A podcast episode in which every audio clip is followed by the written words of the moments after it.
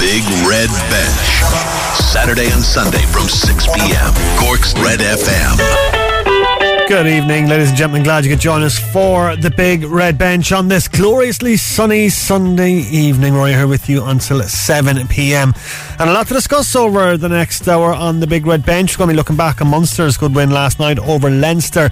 We'll hear from Johan van Graan and we'll hear from Leo Cullen and we'll discuss it with our good friend, former Munster scrum half Tomás O'Leary.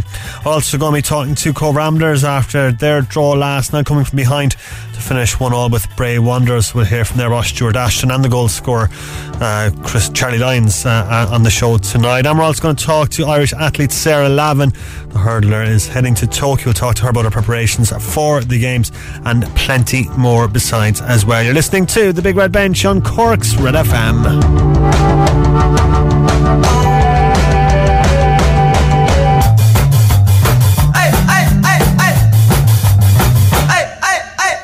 You can follow us on Twitter at Big Red Bench. If you want to send us a text into the show, 086 8104 106 is the place to do that. 74 minutes on the clock at Wembley, Man City nil, Tottenham nil in the Carabao Cup semi-finals. Man City doing all the pressing, though they've uh, they've gone close a couple of times, and uh, the the Spurs defence just about holding firm as things stand. Weird seeing a crowd at Wembley. It has to be said, eight thousand people in the ground today.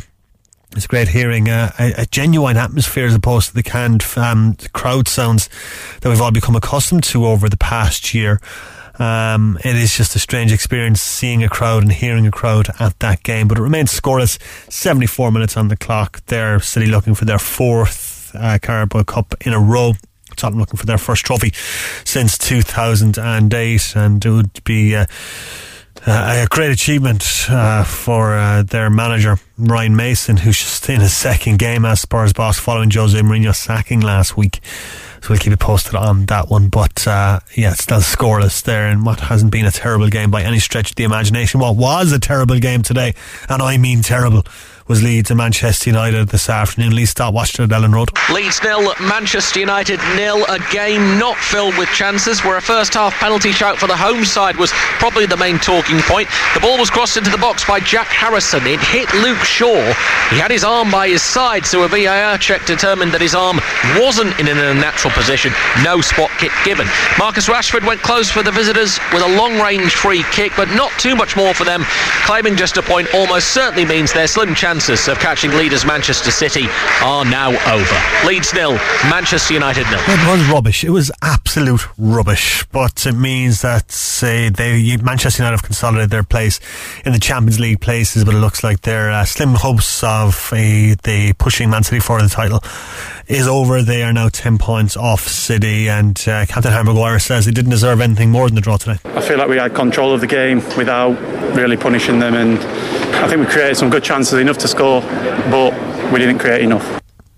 A good week for Leeds, though, drawing one all with Liverpool on Monday night and a scoreless draw with United today. Their midfielder Calvin Phillips says it was a good display from them. You know, as a team, we love to dig in and you know just make it hard for teams when they come here, especially you know teams like United. Um, but it was a good game. I really enjoyed it, having a battle with the midfielders and everywhere on the park. So really enjoyed it. Might have been a good game to play in Calvin, but it certainly wasn't a good game to watch. Elsewhere, Burnley, a good win for them today as they pretty much secured their Premier League safety for next season. Abigail Davis. Burnley have deservedly picked up all three points at Molineux today, thanks to a first half hat trick from Chris Wood and a superb strike from Ashley Westwood five minutes from time. Wolves' backline struggled to deal with all aspects of Burnley's attack this afternoon and were punished by a really clinical Burnley side. For much of the 90, Nuno's side looked frustrated and at times disinterested, clearly with nothing to play for. Burnley's desire far outweighed that of their opponents from the outset, and as a result, Premier League safety is well within their sights. It's finished here at Molineux Wolves nil, Burnley four. The Wolves players are currently on the beach, or figuratively on the beach, and they are literally, or whatever, figuratively on the beach, uh, following uh, today's game. Uh, Burnley boss Sean Dyche pleased the progress his team have made. He says they're developing nicely, but uh, not going to get too confident because he says they're not mathematically safe yet. After seven games, we've had two points. We've come a long way since then. I think if you look at the points return, it's been healthy. If you look at the consistency of performance levels, it's been healthy. And over a season, I believe in that. So, you know, it's nice when it does work out for you, but the players deserve a massive amount of credit so far. There's still more games to play and there's still important points to gather. One more game today as well. That's at 7 o'clock as West Brom host Aston Villa at the Hawthorns. Tom Gale is there. A local derby which brings huge stakes for West Bromwich Albion, 10 points adrift of Premier League safety, where it seems like every one of their six remaining games is a must win. Sam Allardyce looking to retain his credentials, have never been relegated. Two wins out of the last three means that stats clings by its fingertips to the manager's CV. Aston Villa have won just one in their last seven, but Dean Smith's men looking to complete a league double over West Brom for the first time in 14 years. Elsewhere, Swansea confirming their place in the Championship playoffs today. They had a two-all draw at Reading. They'll join Brentford, Bournemouth and Barnsley in battling for the final place in the top flight. Watford joined Norwich in getting automatic promotion yesterday. In today's other game, Bristol City have gone down as they lost 3-2 at home to Luton. Rangers looking to keep their hopes of a league and cup double alive this evening. They take on St Johnstone in the Scottish Cup quarter-finals at Ibrox. That kicks off in about 25 minutes time. Elsewhere, Bayern Munich have beaten Chelsea 2-1 in the first leg of their Women's Champions League semi-final in Germany earlier on. It finished up one all between PSG and Barcelona in their last four clash in Paris. Cork's Aoife Cooke is going to the Olympics. The 34 year old Ballincollig native won the Cheshire Elite Marathon today in a time of 2 hours 28 minutes and 36 seconds. So that's four minutes, a new personal best of four minutes and almost a full minute inside the Olympic qualifying standard for Aoife. Absolutely incredible stuff. And she'll join the already qualified Dubliner Fionnuala McCormack in the race in Tokyo in the summer. In the uh, Rainbow Cup, Dragons getting the better of fellow Welsh side Scarlets 52-32 in the final match of the opening weekend of the new competition. They ran in seven tries to claim a bonus point victory. In snooker, Antrim's Mark Allen trailing Mark Selby eight frames to six in their World Championship second round match. The first to 13 will advance to the quarterfinals. Elsewhere, the 2005 champion Shaun Murphy uh, has uh, is currently leading China's Yan Bingtao by 10 frames to 6. 80 minutes now on the clock at Wembley, still scoreless between Man City and Tottenham. We'll keep you posted on that one. Going to kick off the show though with rugby and a really good performance from Munster last night against admittedly a weakened Leinster team in the Rainbow Cup, but a first win in seven for Munster against their old rivals. That will do them the world of good and some very good performances as well. Going to get some more on that uh, from Tomás O'Leary, the former Munster scrum half, our good friend, uh, occasional Big Red Bench presenter as well. We'll talk to Tomás in just a little bit. First, though, going to hear from Johan van Graan speaking to Eir Sport after last night's game. Oh, look, uh, uh, we had a lot of belief coming into this game, and it was important that we took the lessons uh, from from the final and into this game. And you know, um, Munster Leinster really matters to us, and uh, I think you you saw that out there today. What do you feel you done right that you we might not have seen in, in the last few matches and occasions against Leinster? Well, look, um, certainly the, the physical side of it. Uh, it was a it was a massive fight, and you know two two quality sides. You know we, we played the Pro 14 champions uh, out there today, and like I said, uh, the belief didn't change. Uh, we had the belief when we came here for the final, but this was an, an important game for us. You mentioned the, the physicality. Was the challenge tonight finding the balance between aggression and hunger and energy, but also discipline as well? No, we wanted to be constant. You know, we conceded a few penalties, but now in in the in the last few games we, we didn't concede a lot of penalties, but you concede a lot of field position. So, you know, I, I thought that uh, we we defended really well tonight. I thought we put the brakes under pressure and we created opportunities. Um, yeah, we had uh, quite a bit of, of set piece opportunities in, in their 22. You know, uh, one there just before halftime, which we couldn't quite finish off, and then one there right at the end. But you know, we, we created a few, and uh, I think we scored three tries. And um, no, Leinster are a fantastic outfit, and to keep them to three points and zero tries, um, that that hasn't happened in a in a long time. And finally, Johan, is this the sort of performance levels you want to see from your team and the playing group as a whole going forward now with a couple of more interpros over the next few weeks? Oh, look, uh, you've got to take each week as it comes, uh, win and lose. I, I thought, um, you know, we, we played pretty good rugby against Toulouse and, uh, you know, just came up short. And like I said, uh, we want to uh, go uh, week on week. like I said before the game, this was a, a, new competition. We kind of ended our season and, you know, we restarted with this competition. And, you know, who knows what lies ahead. And, you know, it was a, a pretty good result for us tonight. That's uh, Johan van Graan speaking after uh, last night's uh, impressive win uh, over uh, Leinster. Going to hear from Tomás O'Leary in a sec. Man City, though, have just gone ahead against Tottenham in that League Cup final. It's Aymeric Laporte with a, nice header there uh, for City to put them ahead. So with uh, 83 minutes now on the clock, it is Manchester City 1, Tottenham 1 is how things stand there at the moment. Uh, but now we're going to hear from our Argo pal, uh, Tomás O'Leary about last night's game and uh, plenty of other stuff to talk about as well. Okay, for more on Munster's win last night over Leinster, we're joined by our good friend Mr. Tomás O'Leary. Tomás, how are you, sir? I'm good, thanks, Rory. How's, how's life with you? Good, good. Thanks very much for coming on on this uh, sunny Sunday. Um, that was just what the doctor ordered for Munster last night, wasn't it? Yeah, look, um, just what Munster needed. Um, I suppose after the, the recent history with Leinster and uh, I suppose the lack of ability to, to, to get a victory, um, I think this Munster team and, and Munster squad really needed that that uh, win last night. And I suppose, given the team selected, I probably heaped more pressure on Munster um, if. Uh, the second string Leinster were able to get over the line, I think um, that would have reflected badly on uh, on Munster's progress. So yeah, look, a great win for Munster, and hopefully, um, you know, that will lead to increased confidence when they do meet Leinster again next season. Yeah, exactly. Yeah, and like as you said, it was a, stri- a second string Leinster team, but you can only beat what's put in front of you. And Munster performed very well over the eighty minutes last night. I thought. Yeah, absolutely. Look, I thought they dominated, uh, particularly at the breakdown. Um, you know, dominated the physical stakes as well. And look, um, poor Hugh O'Sullivan from from Leinster, the, the from half. Um, I think it was it was his first, second, second start, um, and the quality of ball he got was abysmal. So. Um, you know, obviously being an ex ex number nine, uh, kind of felt sorry for him.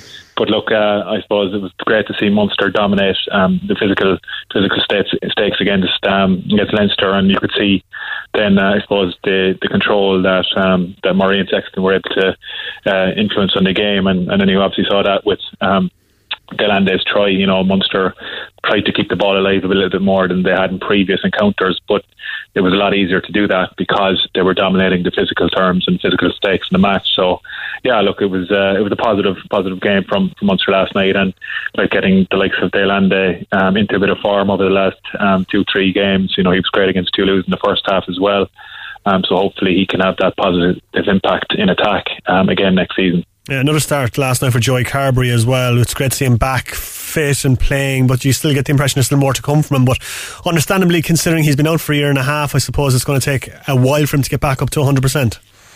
Yeah, I think it is, um, and I suppose we need to be patient as as a public, um, particularly as Munster supporters. You know, he's been out for for the bones of uh, a year and a half. You know, with various injuries. Um, so it's getting re uh, acclimatized back to, I suppose, um, you know, interprovincial rugby and hopefully international rugby as well down the line. Um, but you know, I thought obviously a solid performance last night, nothing too spectacular. Um, but um, again, he's another 80 minutes or whatever under his belt. Um, so hopefully, um, you know, he'll get a summer tour with Ireland if that goes ahead.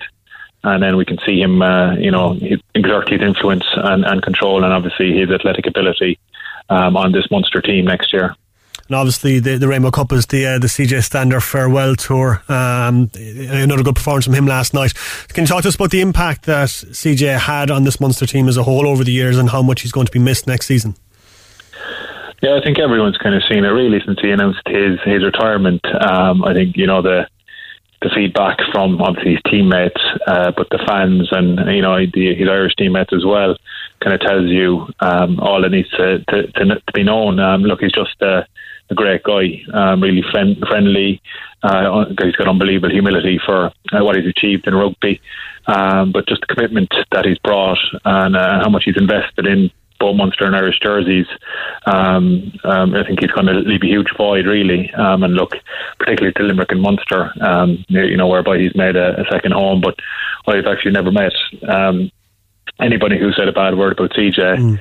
And uh, you know, most rugby players do like a bit of uh, a bit of a moan and uh, and the odd little bitch about about people. So um, that kind of that kind of says enough. He's just a great lad. Um, great character, and he's really brought into to what Munster Rugby is about. Um, so yeah, he'll be a massive, massive loss. But I guess, look, great opportunity for the likes of Coombes to to back up uh, his debut year and what he's done to the team, and you know, an opportunity for the likes of maybe. Um, um, like the John Hodnett from from Rosscarbery and Jack O'Sullivan, another Cork man who was outstanding with their twenties uh, a couple of years ago, who's had his own injury problems. So I think there's plenty of local Munster lads who can who can fill that void. But uh, um, CJ, CJ's influence on, on Munster rugby and the impact he had, um, you know, will be will, will be um, I suppose uh, renowned for, for years to come. And obviously Billy Holland as well, um, uh, announcing a couple of weeks back that he was calling a day at the end of the season, even though he felt he could have played on, he didn't want to fade out, which is a very admirable thing for him to do. And he's going to be a massive loss, and again, just a, a complete Munster icon, to us. Yeah, look, he's second second in terms of appearances in, in, in Munster history, and um, again, that tells you all you need to know about Billy. His professionalism, you know, I think was second to none, and I think he's probably been um, the main leader in this Munster squad over the last four or five years. Um, you can see that there, you know, even though he wasn't starting in the uh, in the t- semi final against Toulouse, you know, the, in, the, in the team talk before the game and uh, after the warm up, he was the fella giving directions. He was the fella giving orders to the to the team. Uh, and I know from obviously being involved in the squad um, that he ran the show in terms of lineouts and, and forward preparation. So yeah, he'll be leave a big void in terms of leadership in particular to this Munster group. Um, look, they're they're pretty well stacked in terms of second rows with with uh, Snyman, RG Snyman to come back into into contention next year. Uh, but definitely Billy leaves a massive void. And look, um, he's left nothing, nothing uh, out in the park and whatever 240 or 50 appearances in Munster. Um, just an incredible career. Incredible is the word. Um, Peter Mahoney earlier on this week, Tomás was saying he wasn't sure if he was going to get uh, a Lions call up or not uh, this summer. Do you think he deserves it? Um, well, I think he said himself that, that he wasn't going to get selected because he hasn't played enough games, and I probably concur with that. Um, so look, uh, obviously, what did he start? One or two Six Nations games, mm. and I suppose admittedly himself, um, his form hasn't been up to the standards where it had been previously. So look, I don't think he's going to be selected for the Lions. Obviously, the back row is a is a very kind of uh, I suppose fiercely contested area. I don't know what the makeup of the, the back row for the Lions is going to be, or how many of the back rows they're going to bring. I'd imagine Toby Toby Faletau will, will will be the number eight. Um, so the Welsh player, you'll have you know a couple of the English lads definitely thrown thrown in the mix, and um, you'd imagine Stander will probably get the nod um, to, to go and play against his uh, his native native country. Um, I don't know who else will be in contention, but uh, I don't think Peter, um, as, he, as he said himself, will will make the cut. And obviously, last week uh, it was announced that Simon Zebo is going to be returning to Munster. This is uh, big news and very welcome news to us. Hugely positive, yeah. Look, I think, kind of said it before, I think um, there's a danger that we dilute um, what Munster Rugby is about by by bringing in too many, I suppose, foreigners and too many people not from Munster. Look, I think um, you know foreign players can add massive, uh, massive impact to the province in terms of their their ability, number one, and in terms of their experience and what they can pass on to, to your local Munster players. But I think that you need to, I suppose, retain, uh, I suppose, the, the pedigree and history of Munster rugby uh, and all the and all the other provinces as well. I think you need majority of the of the, the playing squad to be from the locality, Yeah. be invested in the locality, to have grown up wanting to play for the jersey. And I think, um, I suppose, Irish rugby in general has, has diluted that um, within the provinces. You know, all the provinces bar, bar Leinster have had a massive influx of, of players from other provinces and foreign players, and you kind of saw a backlash um, with the announcement of the what's the name the South African second row being signed. Um, I think you know Munster fans have had enough. So seeing uh, a local, uh, Suppose Cork man coming back to his native province, I think it's, it's very very positive. And you know even when the likes of O'Gara and the likes of O'Connell were were in their prime, you know all the young fellas wanted to see Zebo and wanted to come and meet Zebo at the squad sessions. So he has that, I suppose, X factor. He has that star factor, and uh, it'll be great to see him back in Musgrave Park and Thomond Park and, wearing the, the red jersey in Munster. Yeah, going to be very, very exciting. Actually, speaking of Ronan O'Gara, a new three-year deal uh, for him with La Rochelle announced earlier on in the week, and fantastic to see him make, uh, I suppose, that progress, and I suppose to see him how how highly regarded he is over there for them to offer him a three-year deal. Yeah, absolutely. Look, um, Rog has, I suppose, forged uh, you know a very very exciting coaching career since he's finished with with uh, his playing days at Munster. Uh, I suppose going over to to Racing Metro, um, where he had success, you know, in the, the top fourteen, the top 14, won a title with them, and obviously coached the likes of uh, of Dan Carter as well. So great experience there, and that kind of brought him over to the Crusaders then. You know, where they won two titles um, with him uh, as, as backs coach and defence coach. Um, and I think he learned a lot from, from those two different cultures.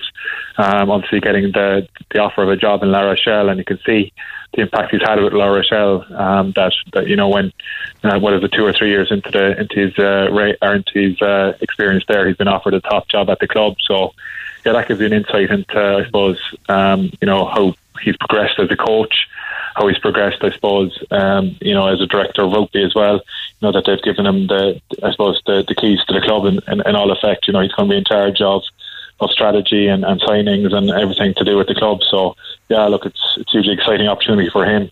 And it, it just shows you uh, how high regard he's held over in, in, in France. So, look, will he be seen back in Munster or Ireland? I'd say um, that's more of a long term long term goal now. Yeah. I think he's a very exciting project there in, in La Rochelle. They're in the European semi final, and I think they're top two of the, the top 14. So that illustrates, um, I suppose, how effective and how good a job Roddy's doing. And a huge game, as you just mentioned there, against Leinster next week. That should be an absolute cracker, shouldn't it? Yeah, it should be. Um, look, I suppose the, the home draw, and I think uh, Rodgers admitted this himself that that was a big, big uh, plus for La Rochelle. Uh, I suppose the challenge of having to travel to the RDS, even though there's no crowds, would have been a lot more difficult for La Rochelle. Yeah. But um, I think you know they've got some very very exciting players in a, in a power game that could cause uh, Leinster trouble. Um, but look, I do think that Leinster you know have kind of re-established the, the form that they had in previous years. Uh, in European competition, I think they'll be very, very difficult to beat. But look, if there's anyone who could kind of um, lead a team or, or, or kind of give a team a, an insight into what Leinster can do, look, I think it's going to be Rod. So hopefully, hopefully they can do a bit of damage and hopefully they might sneak a sneak a victory over Leinster. Yeah, fingers crossed. Tomás, a pleasure as always, boy. Thanks for talking to us today. Thanks, Rory. Have a good one, bye. You spoken like a proper Munster man there, always wanting uh, Leinster to lose. That's Tomás O'Leary there speaking to us about uh, the performance against Leinster last night in the Carabao Cup and uh, the retirements of CJ Stander and Billy Holland and what Ronan O'Gara is doing, and of course the return of Simon Zebo. How exciting is that going to be? Seeing Simon Zebo in a red shirt once again next season. Absolutely fantastic stuff indeed. Can't wait, as Tomás said, to see him in the flesh in Musgrave Park or Thomond Park. It's going to be absolutely fantastic stuff. Uh, it's all over at Wembley Stadium. Manchester City have beaten Tottenham by a goal to nil thanks to that uh, header from Aymeric Laporte after 82 minutes. We'll get a, full time report on that one in just a bit. Just um, for more on that Leinster game, going here briefly from uh, their boss, Leo Cullen. Um, yeah, well, just it was the game was lost for us really in the contact area. I thought Munster were very aggressive. Um, we couldn't quite deal with some of the threats that they had. Um, made the game quite messy, um, and unfortunately weren't good enough. So yeah, we're disappointed. You know, there were a few disruptions I think in the lead into the game. Um, even losing Harry quite early on, another disruption. So I thought Dave. Hall Hawkshaw battle really, really well. He's been out for the last um, six or seven weeks with a, with an ankle injury, so huge effort from him to come into the team. So um, overall disappointed. Good experience for a lot of our younger players. Um, and yeah, we, obviously we had a number of guys coming back from injuries as well that have been out for a number of weeks. So um, adds to, I guess, the the depth of the group. So we've a huge week now um, for the club um, as we take on La Rochelle next weekend in Europe. So um, really, it's just about dusting ourselves off now and um, turning our attention to the next challenge. Well, indeed, on those positives, Leo, obviously there's been a few players that have been out for the last couple of months, like so Tommy O'Brien, Scott Penny, James Ryan. I know Caelan pulled out uh, before the game, but positives in terms of getting them back in and into the mix for next week. Uh, no, definitely, yeah. Like, and some guys just needed the game time, so it's great to see them come in.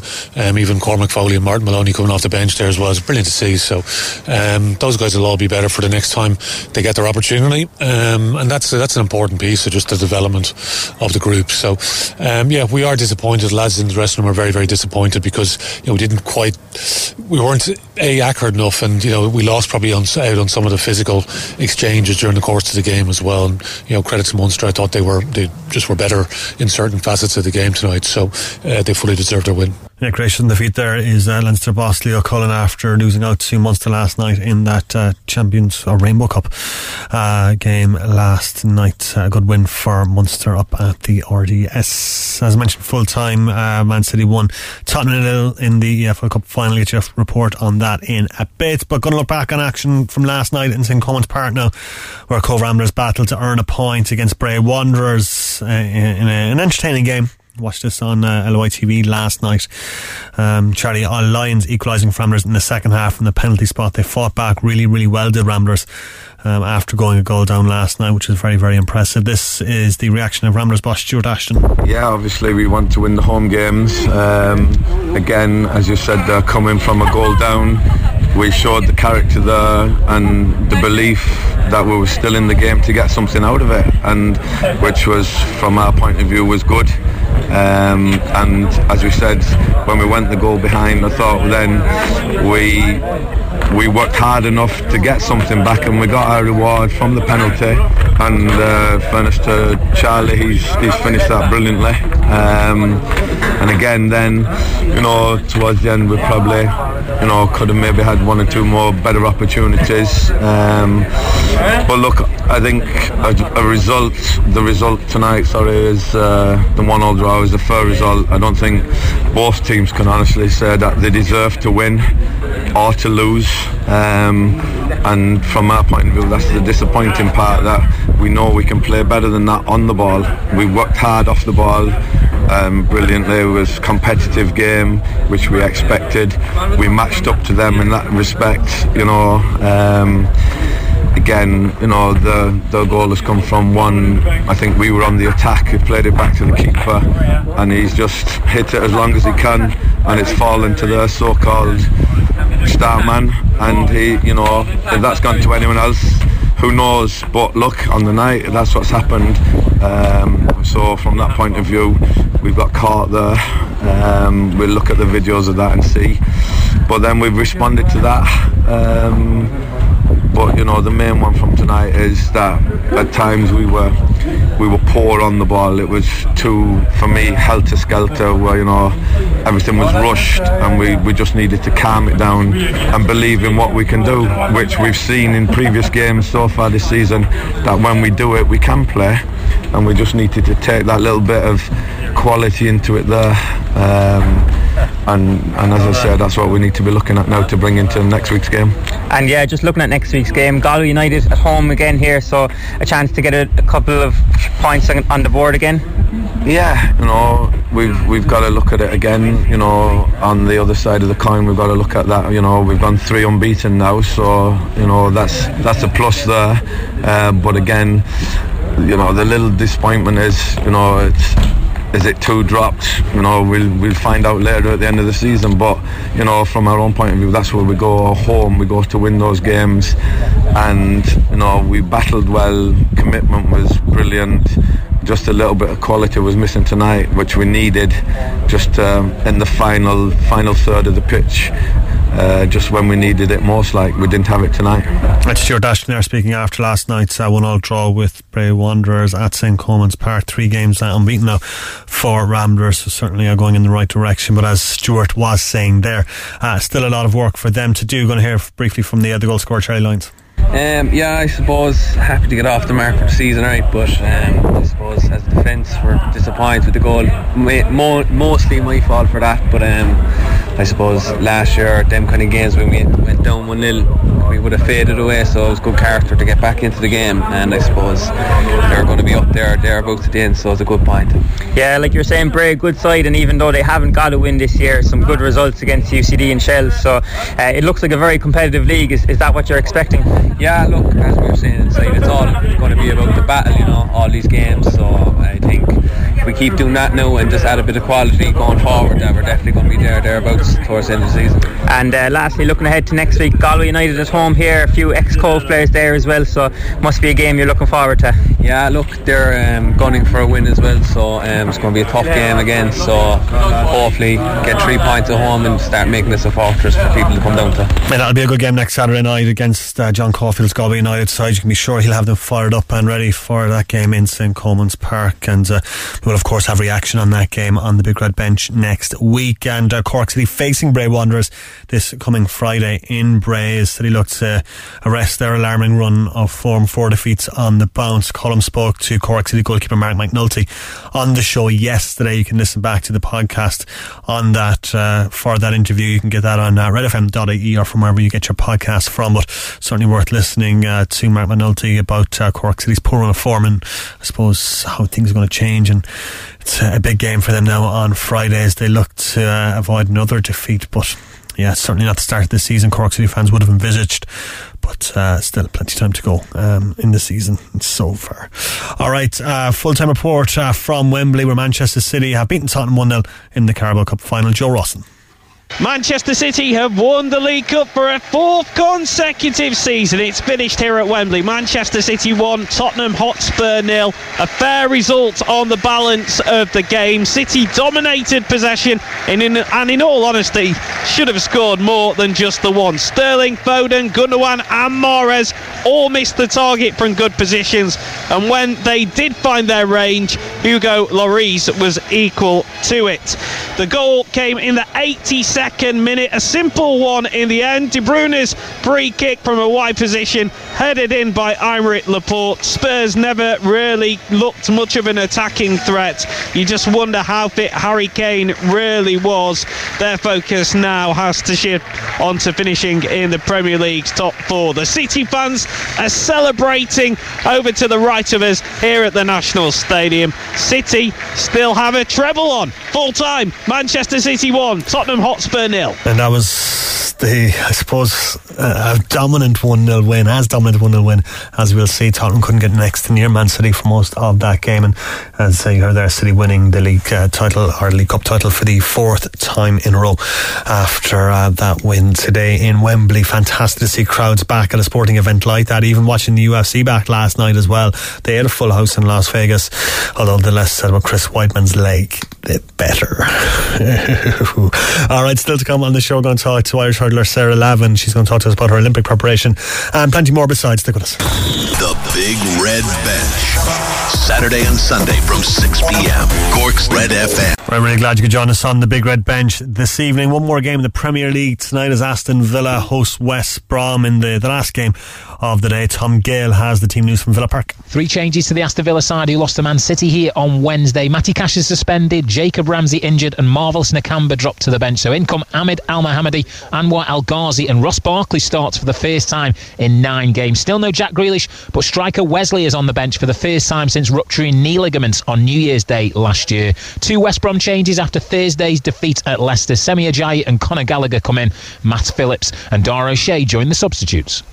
Okay, we're going to hear now uh, from Irish athlete Sarah Lavin following the launch of the Olympic Federation of Ireland's new Olympic Schools Challenge, which is called Road to Tokyo.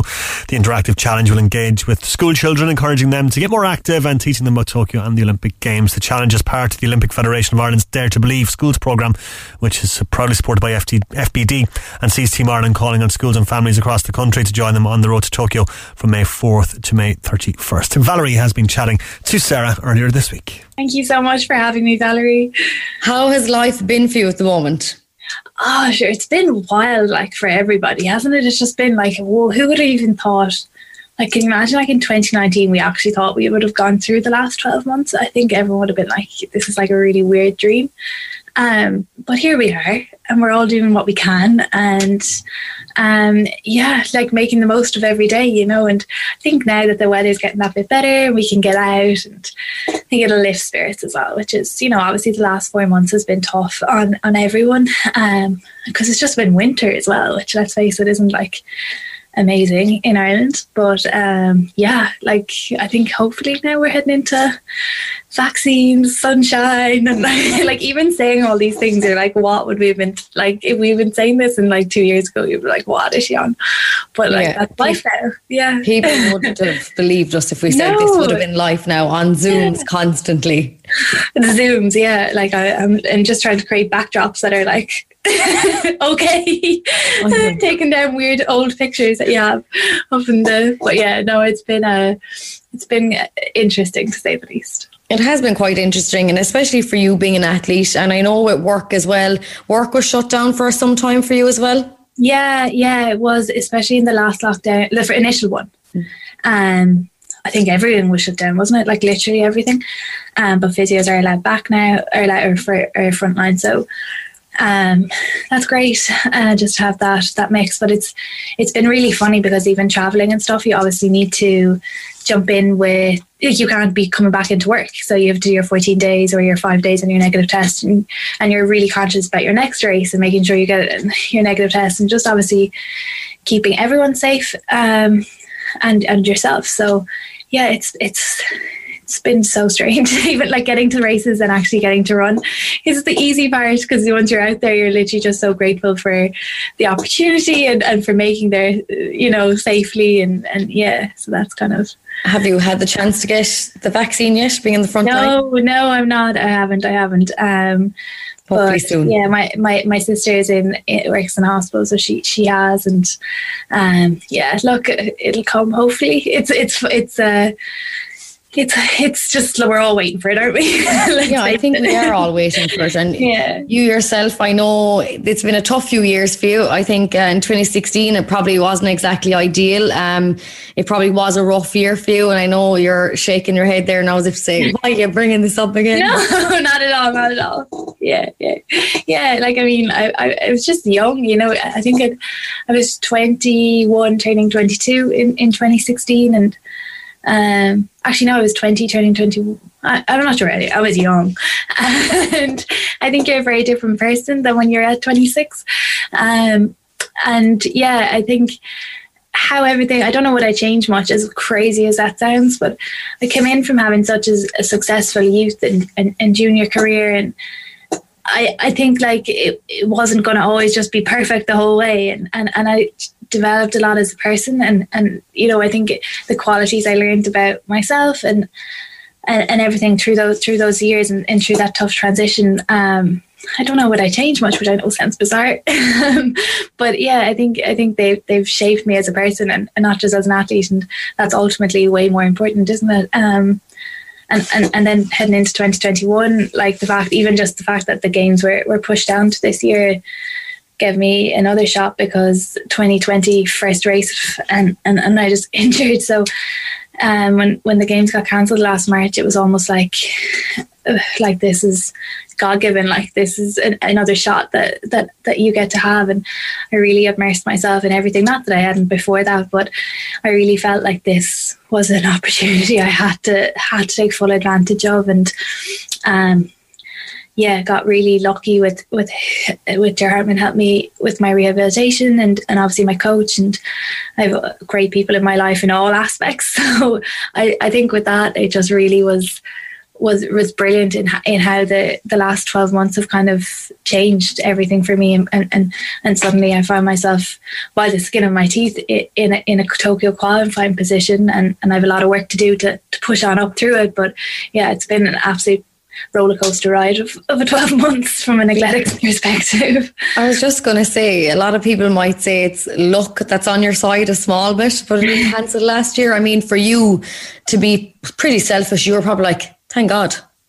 Yeah, well, like it was, it was game over for me. You know, like the tears have been shed on on on the first of February. Um, was up in Santry Sports Clinic. Uh, Johnny McKenna had a look, and, and he actually said at the time, he's like, "Sarah, I think you can," because I guess athletics is is is a straight sport, like it's unilateral. It's not like in say rugby or so when you completely tear all the ligaments in your ankle. So I did it both sides, my ATFL, my PTFL, and my deltoid ligament. But the deltoid is really kind of like your stability of your whole ankle. So that was kind of the major one. And it wasn't even like it was just a little, it was like completely gone everywhere. So um was just freak as well. You know, I, I think like often there's been times that maybe you get injured and you should have put your hand up that like, you know, you'd felt a needle coming on or, or whatever. This was just slowing down like the banked track indoors and whatever way I put down my foot, it just rocked. So it was a really tough one to take. Um, but, you know, I, I allowed myself to be upset for probably about three days.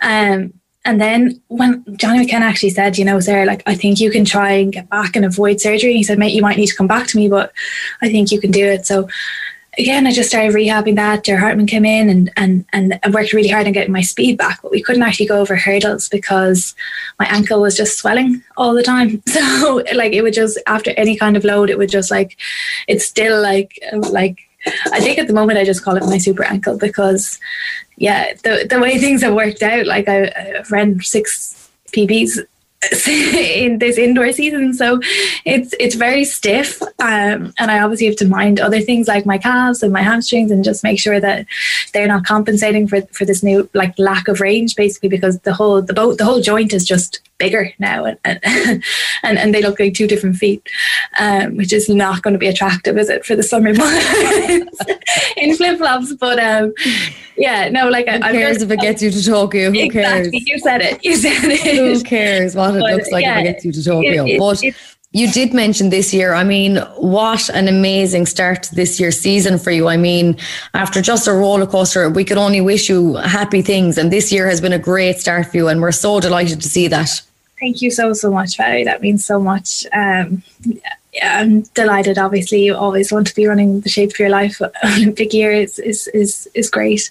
Um, at the moment, though, I, I, I know I have a lot of work to do, and, and I need to carry that form and more into into outdoors. It's everyone's up in their game. You know what I mean? That's what just naturally happens for Olympic year. So, um, I'm just you know trying to get in tighter into the first hurdle, lift my lead leg, work on my trail leg, like all those things are what really consumes me every day, which is sad, isn't it? But um, that, that's that's literally what what I, what my goal is because I have they're the only things that that, that can change my outcome and um, yeah, just please God, I'll get good racing opportunities i- i- into end of May and, and, and June, and I think the qualification closes the 29th of June, so we won't know until then.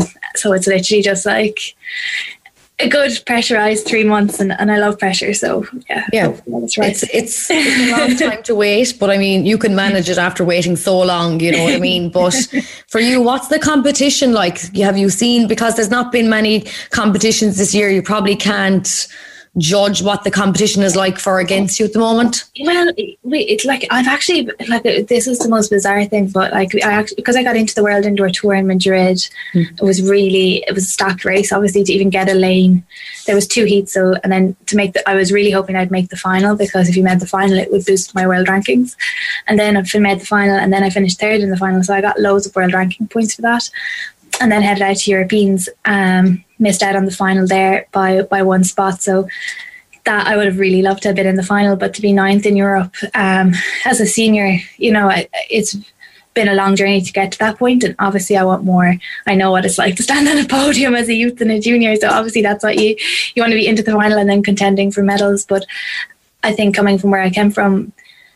I, I can't but be happy to bring my best ever. Like to say six times in those six weeks that I was the best I had ever been it it was really special to me and and um yeah hopefully heading into outdoors like there are like you're you're totally aware of like uh, the world number one I, uh, twice I raced her this year and already and you're you're always just trying to close gaps and, and push on and become a better person better athlete yourself um and the bar is so high. So yeah I think I think that uh it, that you know that everyone's form is quite good. Um, everybody who's anybody who could have been at the Europeans was there, so um, good. You have a good, yeah, a good, a good kind of gauge. Um, but it, it ultimately, like in, in the top forty in the world, which is for the hurdles, I think it's it's a bit different for other events like the one hundred and the two hundred. It's top fifty six, and, and those sixteen places do actually mean a lot. So it is a tough qualification, but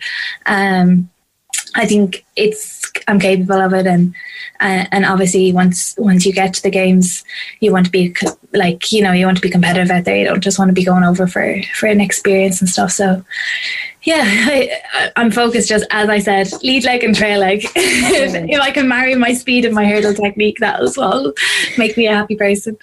Well, I know that the next couple of months are so important for you, but are you allowing yourself to enjoy the fact that you might be in Tokyo, or are you just does it wind you up a small bit? that You're like, I can't look that far ahead, or do you go, no, I, do you know, do you, what are the excitement levels? I'd love to know what is it like? It's crazy to think that you could be. Do you know what I mean? Yeah.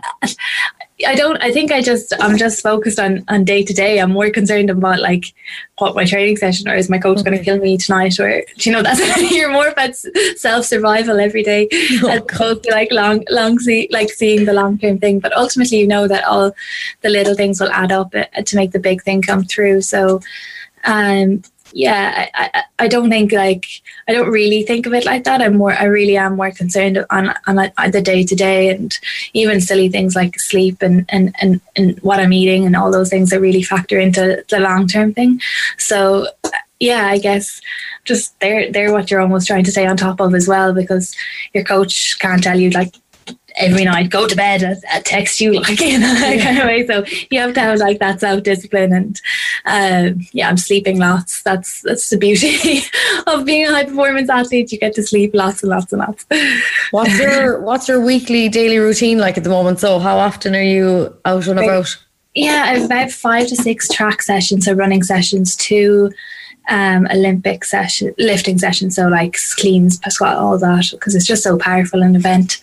Um, I'll have uh, yoga or flexibility, kind of a mobility kind of a thing, um, and then core a couple of times as well. So it's it's like the we've two double days, um, but like I love it. Do you know that kind of? It doesn't actually. I don't know what I do without it, and I can't believe I'm still getting away with doing this and running and jumping over things at 26 and, and people are still running with it. So from that perspective, like, yeah, like I'm, i just feel so grateful, you know, I just immense gratitude um, and just enjoy. I really, I love it. And I, I get to do what I love, which is so amazing to be able to say that at, at, at 26, at any age of life, to be able to do every day what you love doing. Um, is is brilliant. So uh, yeah, it it's it that's kind of my training. But from aside from that, like it's literally in bed half nine, ten most nights, um, and it's probably asleep by by that maybe before that. Um, You're like me. I'm the same. I'm. Are you good? Good, good, good. I'm up at five, so that's my excuse. But you're an good. athlete. Like good. I don't um, know what um, mine is. I feel just like a nana going to bed. yeah, I don't know what I'll do. Like when it, it when it's not so for me to do that anymore. Um, but yeah, like I sleep for about I, I could sleep for 12 and a half hours. I, I think that's my, my, my 2021 best, but like I've well, 14 in the bath. Be asleep. yeah, yeah. Running yeah. Uh, look, it's absolutely amazing. The countdown is on and you're so positive and, you know, you've such a good mentality towards your injuries and stuff. And we really, honestly, all wish you the best. But you did join us today for the Olympic Federation, the FBD Olympic School Challenge, Dare to Believe. It's an interactive journey to Tokyo. And this is an amazing idea for kids in school now in the lead up to this. Something like this, you'd have loved. I Absolutely would have just been in my element, you know, back in like because I, I started running when I was seven, so this is literally the prime the, the, the prime age, um, and I was such a competitive child, and I even think think that like for parents who are doing an amazing job at the moment and having to have had such a long few months of homeschooling and everything, they're probably running short of a few ideas, and this initiative is absolutely perfect, um, and it also ties in with just I suppose organized sport has kind of been not really been you know there for younger people at the moment. So I think this is just such an opportunity um, for Olympic Federation of Ireland to capitalise on, and, and, obviously young kids who are so athletic and so talented to get out there. And basically, yeah, they, they're, they're doing a challenge. So you have to clock your activities. So um, every 15 minutes of activity gets rewarded, and there's four different stops along the way Dublin, Athens, New Delhi, Fukuroi in Japan, uh, where the holding camp will be, and then and then Tokyo. And along the journey, they get like the spot prizes. There's competitions. There's quizzes. Um, messages um, and, and those are just different different bits and bobs. So it's really really good initiative. Um, and again like it's all these different sports like Anna O'Flanagan ho- amazing hockey player Ollie Dingley the diver and like even just watching Ollie sometimes like if he's in the gym or whatever and he's there doing flips and stuff and I'm just like how? How does he do it? Um, and then you know athletics of course I'm biased towards athletics but there is something for literally everybody you know whether you're strong whether you love to jump, whether you're love, whether you're fast, or whether you just can keep going. Such a range of events, um, and all of these are incorporated into into the Olympic Skills Challenge. So yeah, I'm just so grateful to be be a part of of the initiative, and, and thanks to the Olympic Council for for having you know including me into it. But um, yeah, I think it's really brilliant, and, and I'm sure that we'll see the future Olympians coming, you know, hopefully they'll be yeah. talking to you being like, oh yeah, I did the Olympic Skills Challenge and that was my first. Well, I'm still going to bed at nine o'clock at night years older, Sarah. well, look, it's been absolutely amazing chatting to you. We can't wait to keep a close eye on your journey. We really wish you the very best luck after everything. You really deserve it. so, the very best luck, and thanks for chatting to us on the Big Red Bench. Bye, Valerie. That was a really interesting conversation there between Valerie and uh, Irish athlete Sarah Lavin at the launch of the Olympic Federation of Ireland's new Olympic Schools Challenge road to Tokyo. Very fascinating stuff indeed about what it takes to, to prepare and, to, and coming back from injury and I suppose getting ready for Tokyo as well. But if you want to find out more about that Dare to Believe campaign, go to uh, www.daretobelieve.ie forward slash road to Tokyo for further information. Uh, no, it's been uh, an interesting week, I suppose, uh, is one way of putting it. Uh, of course, with all the Super League, what an in- what an intense two days that was. Uh, Super League announced late last Sunday night uh, and then was dead two days later.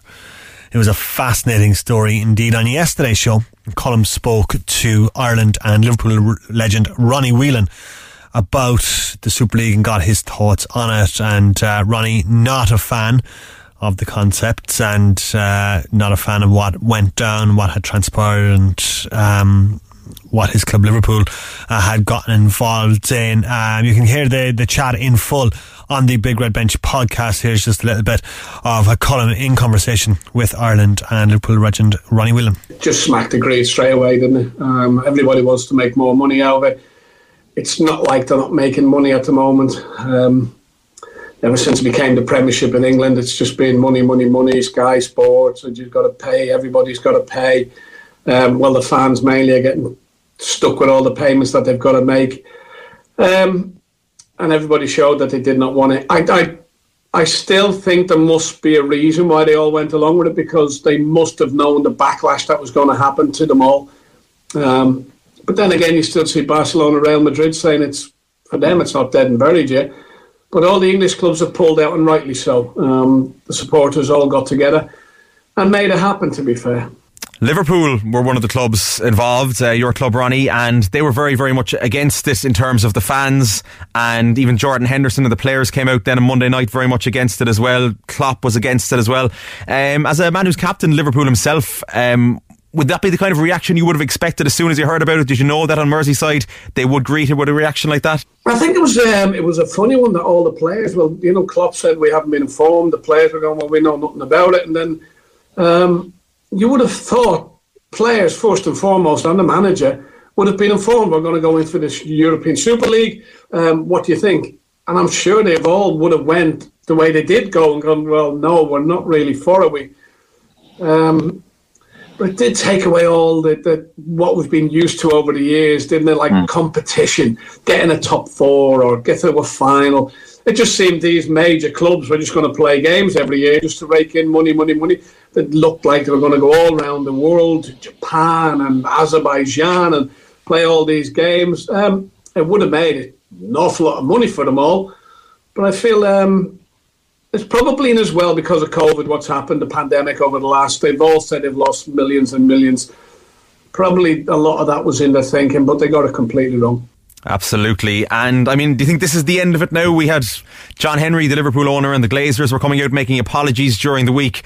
But do you think in the background they're kind of thinking, right, we'll try and sneak this on, in under the radar some other way in a year's time or two years' time? Do you think that the reaction will have put them off permanently, or do you think that this is the way it's going to go ultimately? Um, Colm, I think this has been going going right back to the start of the Premiership '92. You know, they've all been looking at ways to get more and more and more and more money they look into Europe. They've talked about having this super league in Europe and putting all the top teams from each country into a league and playing that. Um, I don't think it'll go away. I think they'll try another way to see which way they can get round it, how to appease the fans, players. Um, no, I don't think it's going to go away. They'll, they'll look to do something else. And just finally, before we move on to the football over the weekend, there's been talk now, and there's different opinions and debates whether or not the clubs involved who were threatening to break away from the Premier League, break away from the Champions League, should they be punished? Should they have a points deduction? Should they have a fine? Some people are saying that's unfair because it hits the players and it hits the fans. But how do you hit the owners without affecting them as well? It just should have nothing to do. Don't do anything to players or managers or supporters. Um, if you want to do anything, it's got to be the owners. I don't think they will. I don't think they'll get fined anything. I don't think they'll get deducted points. I think it'll be said, okay, we tried to do it. Um, we now know what's wrong.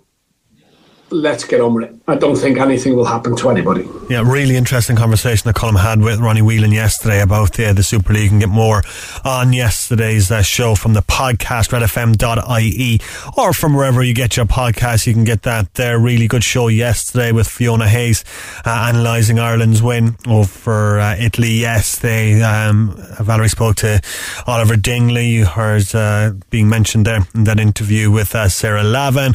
She also, we also heard from uh, Saoirse Noonan and uh, as well. So a really good show on yesterday's uh, show. A really good show on yesterday's show. Yesterday's show was really good. You can get that on the Big Red Bench podcast on redfm.ie. And tonight's show, if you missed any of it, will be online a little bit later on as well. But that's pretty much it from us tonight. Thank you very much indeed for uh, tuning into us on the show this evening. It's been a, a glorious uh, Sunday evening, sunny Sunday evening. So hopefully you're listening to us out in the back garden uh, and chilling out, and hopefully going to stick with us as well for Green on Red, which is up next. Three hours of the very best of Irish music coming away with Connor Halpin from 7 until 10 p.m. We're back next Saturday at 6. Valerie's in Saturday. I'm back in on Sunday. You can follow us on Twitter at Big Red Bench uh, for all your sporting needs and uh, a big weekend of sport ahead next week as well. So we'll have it all on the Big Red Bench next week. Enjoy the rest of your Sunday evening, folks. Connor's up next. Talk to you next week. The Big Red Bench. Saturday and Sunday from 6 p.m. Cork's Red FM.